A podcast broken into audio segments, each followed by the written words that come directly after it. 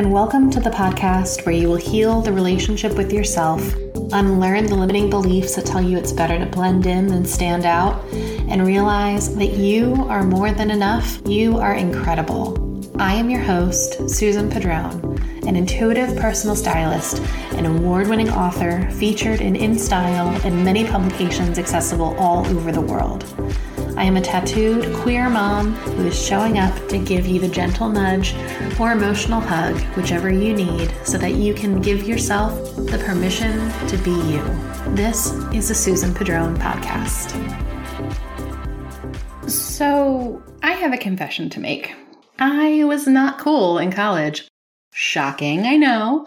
I was a music education major. I was majoring in being the ultimate band geek so I could help recruit other future band geeks. But before my path to being a music major, I was studying psychology at Clark University in Worcester, Massachusetts. And while my roommate and my friends were cool, normal college students who went out on Friday nights, I stayed in my room to watch the newest episode of What Not to Wear, and I usually did laundry. So, yep, super, super cool kid. And, you know, I really loved that show. But looking back on it now through the lens of a personal stylist, specifically a personal stylist who is all about supporting the individual rather than following the rules, what not to wear was problematic to say the least.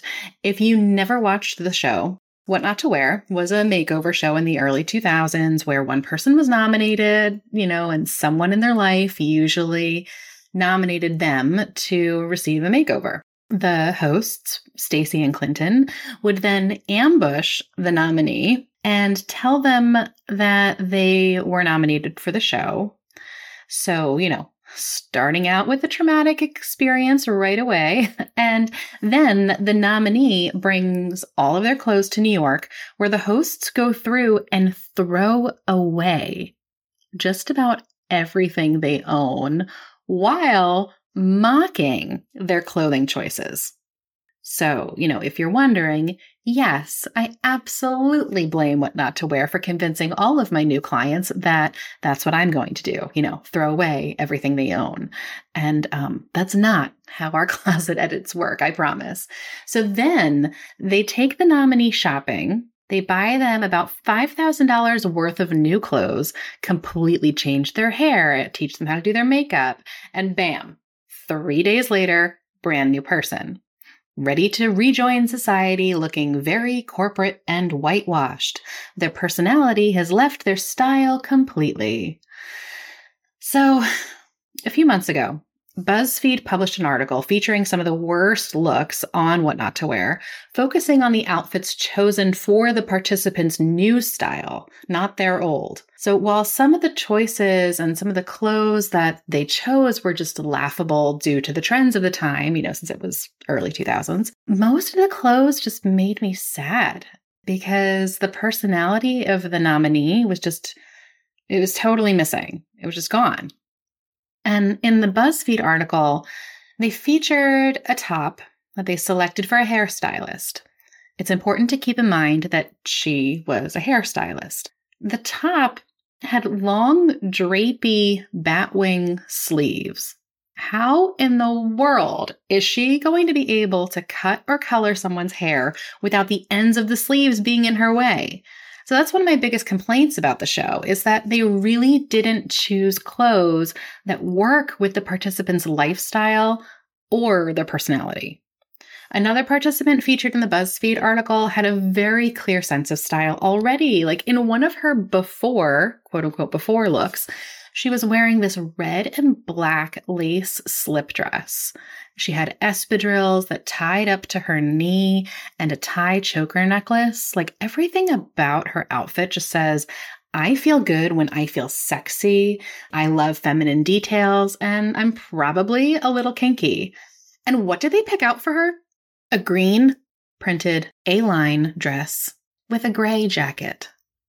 I don't care if she's hosting a PTA meeting in a church. This outfit has no business being in her closet. That outfit was really a representation of the show trying to strip away her personality. And this is something that What Not to Wear really did again and again. And by watching the show, we were all in agreement that in order to dress professionally, it meant that the real rules we should be following are don't be too much, and when in doubt, turn it down. Obviously, I disagree. if this is the first episode of mine that you're listening to, this is a common thread, a common trend, if you will, of my episodes is that I really don't support the idea of turning down your own volume. So, in order to be successful in transforming and growing, the process has to be gradual and the participant has to be ready to do it when it comes to makeover shows or when it comes to really transforming your style in general. The majority of the time, the participants were blindsided in what not to wear. They so clearly they were far from ready. Baby steps are really crucial with growth. When a transformation is too severe, it's almost impossible to maintain. We know this about weight loss or any lifestyle change, really, but the bigger the transformation, the more entertaining it is. With these kind of shows, you know, we do love a dramatic reveal I'm sorry to say, you know, whether it's, you know, a home transformation or a person's own transformation, like we are a sucker for a dramatic reveal. So Still talking about makeover shows, let's switch gears to talk about Queer Eye, the new one. The new Queer Eye is significantly better than most other makeover shows. So, a quick summary of the new Queer Eye, if you are unfamiliar. There's a team of five who all have a different skill that they use to help improve the participants' quality of life and appearance. Unlike what not to wear, Queer Eye contestants know they're going to be on the show ahead of time. So, no traumatic ambushing on the show. So, they are typically still nominated by someone in their life, but the participant knows prior to filming that they will be on the show. They have to have an agreement. They have to say, yes, this is what I want to do. I'm okay with this. So there's no, again, no traumatic ambush. Similar to what not to wear, the participants receive a transformation with their physical appearance, but they also get lessons in cooking and food prep. Their home receives a makeover, and they do emotional work and repair throughout the entire process. Is the show entertaining? Of course it is. Do you laugh and cry while watching? Um, yes, if you have a soul, absolutely. but I don't know who needs to hear this, but you don't need to do a complete 180 in order to elevate your style. And this is something that occasionally does get reflected in Queer Eye, specifically very early on in season one. So, Tom from Queer Eye season one, I think episode one, if I'm not mistaken, is one of my favorites to look back on because it's a great example of meeting someone where they're at instead of forcing 10 dramatic new changes on them all at once. You know, they kept his beard. They didn't make him ditch his glasses, you know, and they added new pieces to his wardrobe that he would easily be able to implement on his own. Tom's transformation is one that represented his lifestyle and personality, and it will be easy or would be easy for him to maintain after the show ended. And that part is so key. You know, it goes to show that even the slightest updates to your personal style can have a huge impact on your overall transformation. And most importantly, the way you feel about yourself. Also, real quick side note, this episode is also a good reminder that the way you talk about yourself matters. And no, it doesn't matter if you're joking. If you say it enough times, your brain starts to believe it to be true. In Tom's episode, he would jokingly put himself down. And I'm putting jokingly in air quotes because whether you're joking or not, putting yourself down is putting yourself down. You're still being mean to yourself. Your mind and your body internalize it, and it's not good for you. A lot of us have the tendency to put ourselves down as a defense mechanism. I used to do it all the time as an attempt to make someone laugh. And it wasn't until my husband, Tony, repeatedly would tell me how he didn't like it when I talked about myself like that because he loves me. And the things I was saying weren't true. Now, he's amazing. But the reason that I'm telling you this is because sometimes it takes someone who loves us to show us just how unkind we're being to ourselves. So if you're not at a place where you can stop saying shitty things about you for you, think of someone in your life who loves you and would be sad to hear what you're saying. So make sure the words you're saying to yourself, even if it's just in your head, are kind. So, the other key points that I'd like to share about why makeover shows are so problematic, especially from the perspective of a stylist like myself, who values the entire transformation of a person, not just the outside, is that there is never enough time for the stylists on these shows to authentically get to know the participants, which is essential to creating a new style or wardrobe that's personal to them the transformations are performative. You know, like I mentioned earlier, and I get that. We all love the drama. However, my real problem is that these changes are often so big that they're not easily maintainable after the show is over. And isn't that the whole point?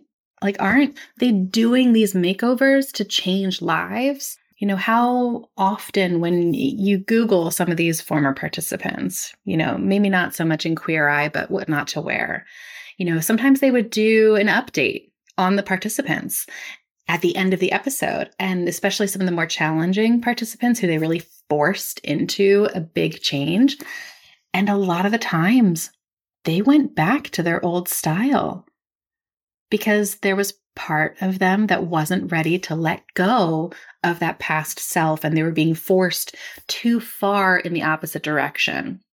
So, if you instead take these smaller, gradual changes, you'll be able to maintain them at such an easier rate. So, what would I do differently? Let me tell you. So, when we work together, it's way, way more than just finding new clothes. We go emotionally deep to work through and heal your relationship with your body and any life changes you're experiencing. You know, we focus on small ways to step outside of your comfort zone and easy style changes that you can effortlessly implement into your day to day life. So it all comes back to being ready for the change, for doing the work that has to be looked at. You know, what parts of your past self are you ready to let go? And what parts of your past self are continuing to support you in this journey to becoming a new person? Or to becoming not necessarily a new person, but, you know, just a more authentically aligned version of you. And how can you start to like take those steps beyond your comfort zone? What can that look like? And how can it feel safe to do it? So remember that transformations don't have to be big in order to work. When change is easy, you're way more likely to integrate little things into your lifestyle. And little by little, you'll see even bigger transformation over time. Before you know it, You'll have a new, incredible sense of style that feels like you, and all those little changes that we worked on together become habits that you don't even have to think about. And it's that easy. You just have to take that leap. Thanks for listening. Until next time. Thanks for taking the time to listen. The best way to support this podcast is to subscribe and leave a rating and review wherever you listen to podcasts.